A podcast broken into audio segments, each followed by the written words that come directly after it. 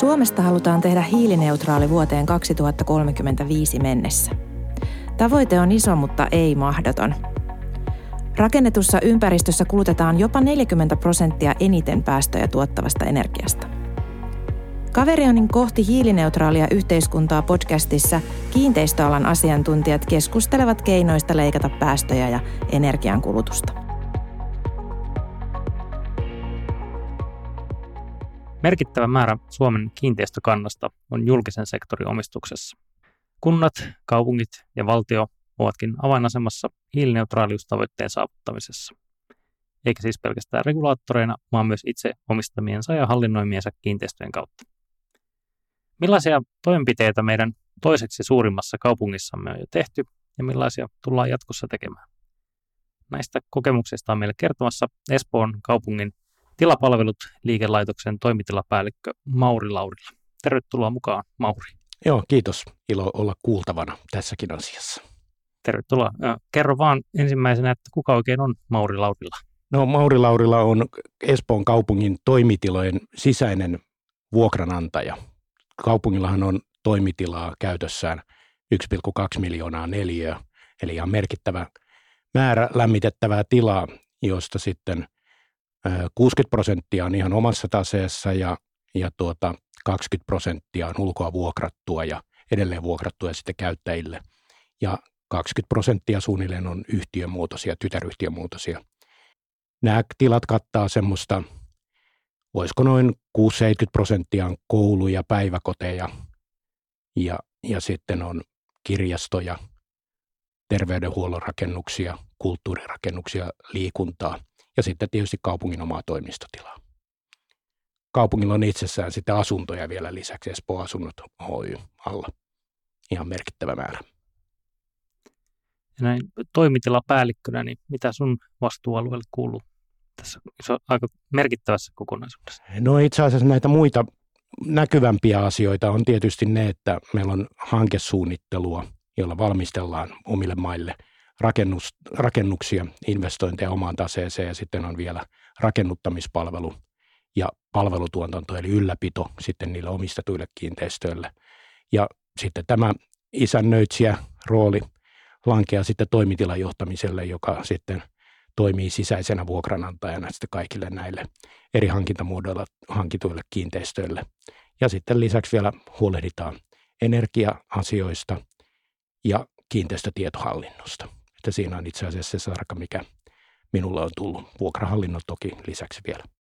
Minkä kokoinen organisaatio on Tilapalvelut liikelaitos? Minkälaista kiinteistökokonaisuutta te hallinnoitte? No, kiinteistökokonaisuus on se 1,2 miljoonaa neliöä, joista käytännössä on omassa käytössä vuokrattuna edelleen käyttäjätoimialoille on noin 1 miljoona neliöä. Ja tästä 1 miljoonasta neliöstä plus sitten ulosvuokratuista tiloista ja erilaisissa peruskorjauksissa olevissa ja purkutuomion alla olevissa ja sitten ihan myyntisalkussa olevia tiloja on se 200 000. Niin me tällä sisäisellä ja pienellä ulkoista vuokranpanoksella liikutellaan semmoista 260 miljoonaa euron liikevaihtoa noin runsaan 500 hengen voimin. Et meillä liikkuvia osia on paitsi tarvikkeet ja ihmiset, niin meillä on sitten myöskin kansalaiset, kuntalaiset ja sitten luottamusmiehet, jotka pyrkivät tietysti omalla osaltaan vaikuttaa siihen, mitä pitää saada aikaiseksi. Ja sitten on tietysti tämä, että se liikevaihdon pitää kattaa meidän kaikki kulut.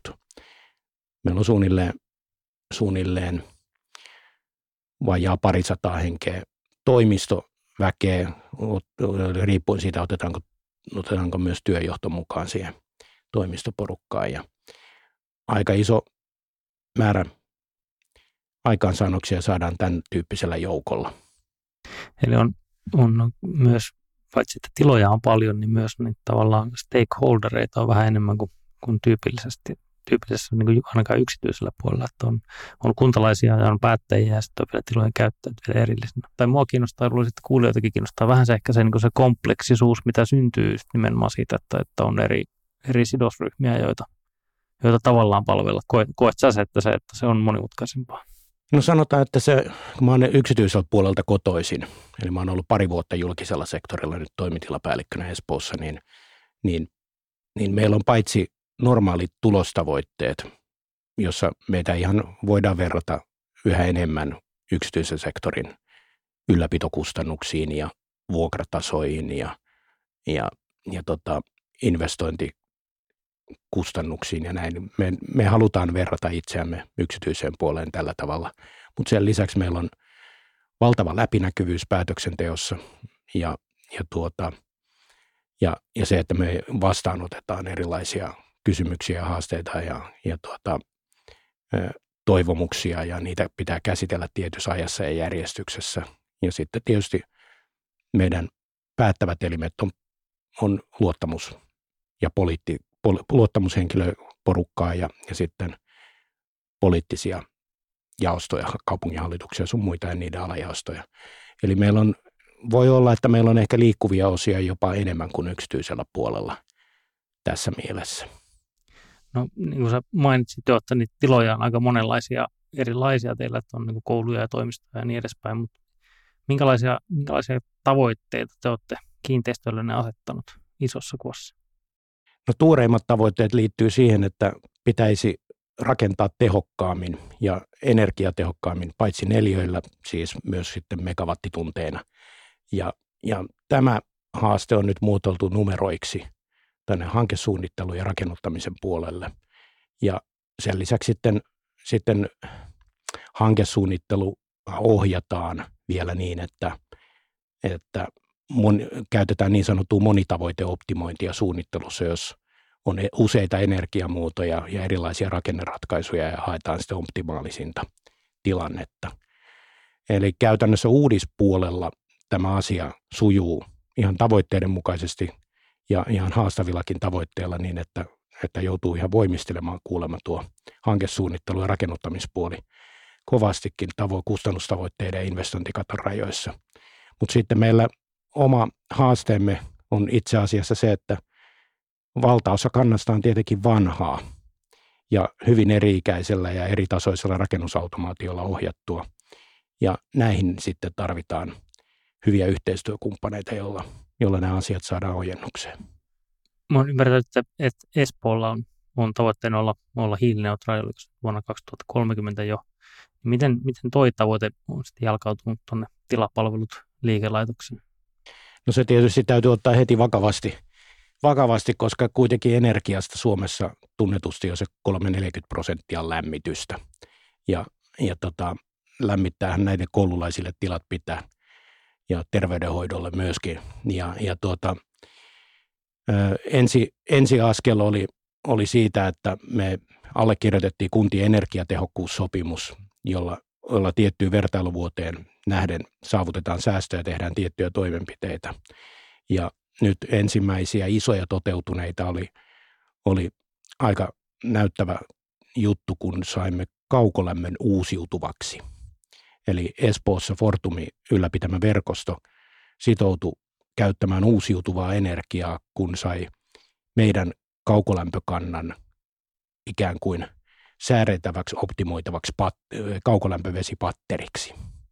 Ja tällä saatiin aika iso osa energiasta heti uusiutuvaksi. Ja se mahdollistaa Fortumilla myöskin investointeja myöskin sitten tähän uusiutuvaan kaukolämmön tuotantoon. Ja itse asiassa tällä samalla tempulla saatiin myöskin sitten tekoälyä peliin. Eli sääolosuhteet huomioiva ja käytön huomioiva oppiva järjestelmä alkaa nyt tässä suunnilleen 4. vuodessa jo osoittamaan kyvykkyytensä antamaan ihan konkreettisia säästöjä vertailuvuoteen verrattuna ja myöskin sitten se, että olosuhteet pysyy ihan hyvänä. Ja toinen oli sitten tämä Caverionin energiamanageeraussopimus sitten kaikkiin muihin lämmitysmuotoihin ja niihin, missä tämä kaukolämmön optimointi ei sopinut. Ja sehän ei oikeastaan se kaukolämmön optimointi sopinut kohteisiin, jossa on moni energialähde käytössä. Varsinkin uudemmissa, missä on maalämpöä, aurinkoa ja sähköä ja kaukolämpöä erilaisina yhdistelminä. Eli teillä on kiinteistö, jossa on kaukolämpöä, joihin nyt on sitten uusiutuvaa kaukolämpöä hankittu. Ja sitten on kiinteistöissä monilämmitysjärjestelmiä eli erinäisiä yhdistelmiä. Joo, ja näitä ohjataan sitten lähinnä Caverionin järjestelmillä. Käytännössä meillä on rakennuksia semmoinen vähän laskentatavasta riippuen jo 500, joista nyt sitten kaukolämmön optimoinnissa on, olisiko se ollut 120, ja sitten tämä energiamanageeraus järjestelmässä Caverionilla on 3500 rakennusta. Ja aika nopeasti saatu digitaaliset pitit tekemään työtä meidän puolesta, eli ykköstä nollaa peräkkäin monta kertaa ja saada optimoitua tehoja. Millaista se, osaatko kuvata, että millaista se optimointityö on, mitä digitaaliset järjestelmät siellä tekee, että näkyykö se ulospäin mitenkään vai? No tarkoitus on havainnollistaa tietysti sitä molemmilla järjestelmillä ja nämä grafiikathan pystyy tietysti näyttämään nykyään ihan erilaisia tietoja kuin pelkästään lämpötilaa.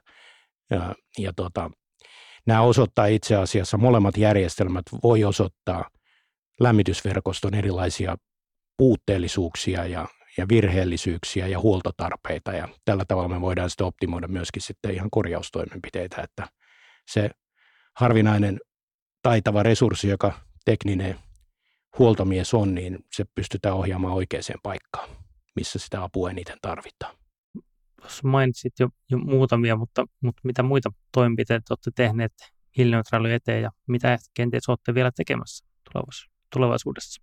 No käytännössähän ensiaskel hiilineutraalisuuden toteuttamiseksi on se, että kuluttaa vähemmän ja sitten sen jälkeen muuttaa sitä energialähdettä, investoi optimaalisemmaksi ja hiilineutraaliksi, mitä on jäljellä ja sitten sen jälkeen vielä ostaa sertifikaatteja. Meillä on nyt itse asiassa kaikkia näitä menetelmiä käytössä.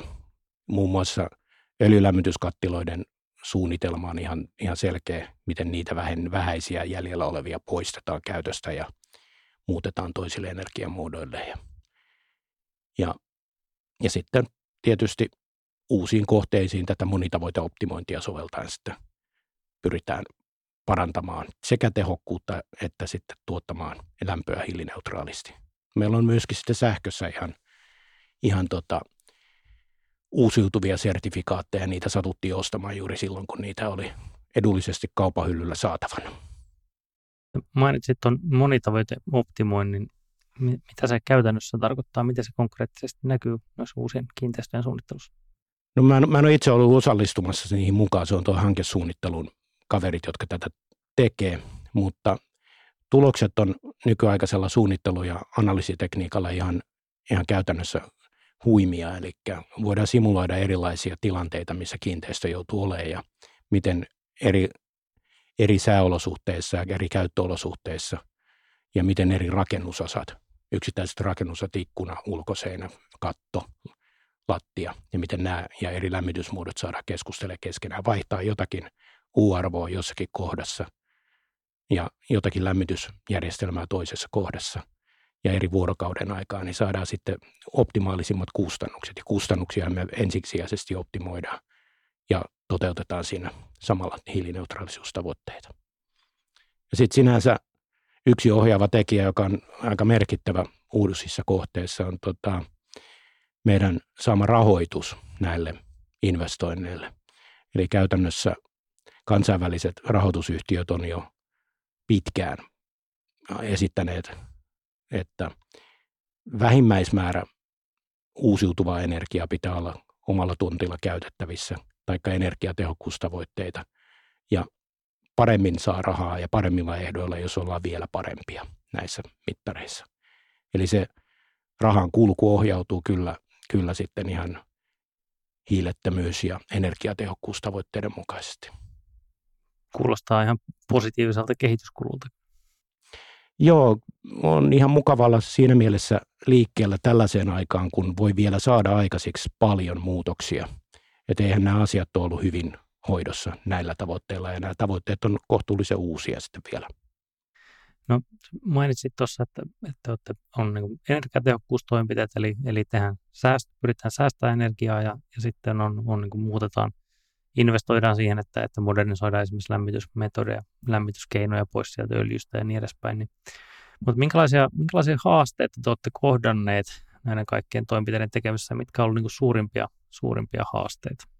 No en osaa ihan sanoa, mikä on suurimpia, mutta semmoisia tunnistettavia haasteita on tietysti se, että pyritään rakentamaan vähemmän. Ja sitten toisaalta taas sitten koulujen ja päiväkotien ohjaavat suunnitteluohjeet ja opetusmetodit sitten vaatii tietyn tyyppistä laajuutta ja käyttöä tiloilta. Toki hekin maksaa meille sisäistä vuokraa ihan sen käytettävien neliöiden ja sitten kustannusten mukaan. Eli tässä liikelaitos pyrkii pienentämään omaa liikevaihtoaan, eli pienentämään vuokria, koska vähemmän tilaa ja koska tehokkaammin, ja sitten samalla sitten pitäisi investoida pikkusen enemmän, jotta ne olisi energiatehokkaampia ja hiilineutraaleja. Eli tämä on mielenkiintoinen yhtälö. Molemmissa päissä pääsee kumartamaan johonkin suuntaan. No, miten tuo yhtälö saadaan toimimaan? No se on tietysti se, että meillä on yhteinen planeetta kaikilla ja on helpompi mieltää yhteiseksi tavoitteeksi hiilineutraali tulevaisuus. Ja miksei myöskin energiatehokkaampi. Kyllä sen jo alkaa pieni lapsikin tajuta, että voi käyttää villapuseroa talvella sisätiloissa, ettei tarvitse teepaidassa opiskella. Ja usein totuus kuuluu vielä tuolta lasten suusta peräti. Eli me tehdään tässä tulevaisuutta kuitenkin ihmisille ja meidän käyttäjille. Kyllä ne sen mieltää varmasti. Kumpa sitten olisi myöskin yhtä hyvin joustoa tilatoiveissa. Ja näissä pitää sitten näyttää erilaisia ratkaisuja käyttäjille mieluummin kuin rajoittaa ja nitistää. Millaisia ratkaisuja on semmoisia ratkaisuja, jotka joustaisi erilaisiin tarpeisiin suuntiin? No nyt hyvä esimerkki oli toi Public-Private Partnership-hanke, jossa kaupunki osti 8 koulua ja päiväkotia rahoituspaketteina 20 vuoden periodilla, jossa sitten käytöstä vastaa tämä tuottajayhtiö ja ylläpidosta ja investoinneista siihen asti. Niin näissä saatiin hyötyneliö per oppilas, saatiin puristettua aika pieneksi ja ne tulokset, mitä siitä saatiin erilaisena opetusmenetelminä ja tulevaisuudessa hyväksyvaituina ja toivottuina opetusmenetelminä, niin ne palautu meillä ihan normaaliksi ilman tätä PPP-hanketavoitettakin niin suunnitteluohjeen tavoiteluvuiksi neliönä per oppilaspaikka. Ja ne käytännössä tarkoittaa sitä, että on vähän liikkuvampia ryhmiä, vähemmän käytäviä ja yhteisiä tiloja ja liikutaan tilan läpi joissakin tapauksissa ja se, että useat tilat on pidemmän aikaa käytössä, ettei pelkästään yhden ryhmän silloin, kun sattuu olemaan paikalla. Erilaisia keinoja, mutta niin kuin sanottu, niin vanhat rakennukset on se suurempi haaste. Joo, kuulostaa ihan mielenkiintoiselta, että saadaan niinku fiksulla suunnittelulla saadaan niinku periaatteessa vähemmällä aikaan ihan yhtä hyviä tuloksia kuin mitä aikaisemmin ehkä on isoja tiloja vaadittu.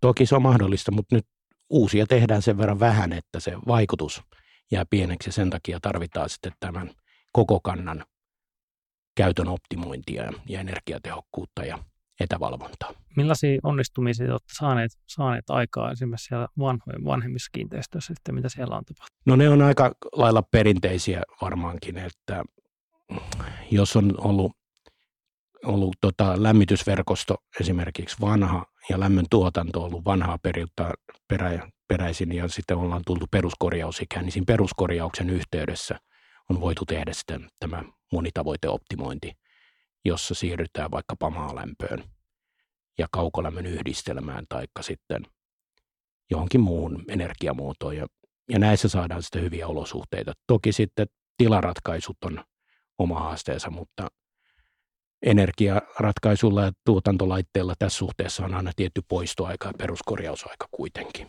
Millaisena sä näet sen suunnan Espoon kiinteistöissä, että onko suunta tällä hetkellä oikea ja tullaanko pääsemään tavoitteisiin? Totta kai tavoitteisiin päästään, koska ne tuottaa sekä eurosäästöjä että sitten hiilineutraalisuussäästöjä ja tässä mielessä Espoo on olemassa sitten hiilineutraalina kaupungina aikaisemmin kuin ehkä joku muu. Ja hyvät ja korkeat tavoitteet on tietysti tärkeitä ja niitä pitää pitää mielessä sitten yksittäisissä, päivittäisissä, vuosittaisissa ratkaisuissa, että mihin olemme pyrkimässä ja mitä koitamme saada aikaiseksi. Niin tämmöinen jo vähän vähitellen kaikelle kuntalaisille tärkeä asia on sama asia myöskin meille. Onko jotain terveisiä, mitä haluaisit lähettää tai mitä oppeja haluaisit jakaa kenties teille muiden kuntien ja kaupunkien näiden vastaavien asioiden kanssa niin kuin pähkäilyville ihmisille, että mitkä ratkaisut teillä on toiminut kaikkein parhaiten, mitä kenties suosittelisit? No ihan rohkeasti ei voisi ehkä ajatella, että mikä olisi toiminut parhaiten ja heti suoraan suosittelen, mutta sen mä sanoisin, että kannattaa olla ihan reiluja tavoitteita, koska niitä yleensä tuppaa toteutumaan, jos asettaa tavoitteeksi. Parhaita ratkaisuja ei aina tiedäkään. Nehän sitten matemaatikot ja tiedemiehet pystyy laskemaan etukäteen, mutta totuus on sitten toinen ja käyttäjän käyttäytyminen. Eli meidän pitää myöskin valistaa sitä käyttäjää ja havainnoida heille sitten mahdollisesti myös, että mitkä vaikutukset omalla toiminnalla on. Ja se on ehkä se semmoinen tulevaisuuden viesti, jota toivoisi opiskeltavan ja viestittävän ja keskusteltavan, eli mikä on merkittävintä ja mikä on vaikuttavinta ja mitä minä voin siihen osallistua ja miten minä olen ehkä osallistunut ja vaikuttanut. Tämän tyyppisiä havaintoja olisi ihan hyvä. Vaikkapa tämän, mikä se nyt olikaan, ilmastotieteilijä Taalaksen kirja, jossa hän isona teemana oli se, että tehdään niitä asioita, joilla oikeasti on merkitystä ja kerrotaan ihmisille, millä asioilla on merkitystä ja havainnoidaan sitä, jotta ei tule ilmastoahdistusta. Kyllä, ja kiinteistöt on varmasti yksi sellainen asia, jolla on yksi eniten merkitystä. Joo, näin on, että on, ja se on vielä konkreettinen, sen jokainen pystyy kotonaankin mieltämään jopa. Kyllä, että jokainen varmaan näkee sen vaikkapa kaukolämpölaskussa esimerkiksi, että jos tämä säästö onnistuu tekemään, niin se näkyy aika konkreettisesti siellä omassakin taskussa. Joo, ja sitten se, että missä vaiheessa kaukolämpöyhtiö kertoo, että hei, sinun kaukolämpösi on nyt kokonaan uusiutuvilla energiamuodoilla tuotettua. Tuossa sivuttiin aikaisemmin vielä digitaalisia ratkaisuja ja mainitsit myös sen etähallinnan. Mutta mitä se etähallinta kiinteistöissä tarkoittaa teille? No meillä se tarkoitti sitä, että niin kuin tuossa mainitsin, niin meillä on hyvin eri-ikäistä kiinteistökantaa ja niissä on sitten eri tasoista ja eri kuntoista rakennusautomaatiota. Ja näitä pystyy integroimaan älykkäillä ratkaisuilla jossain määrin niin, että ne tulee yhtenäisen yhden valvomon piiriin.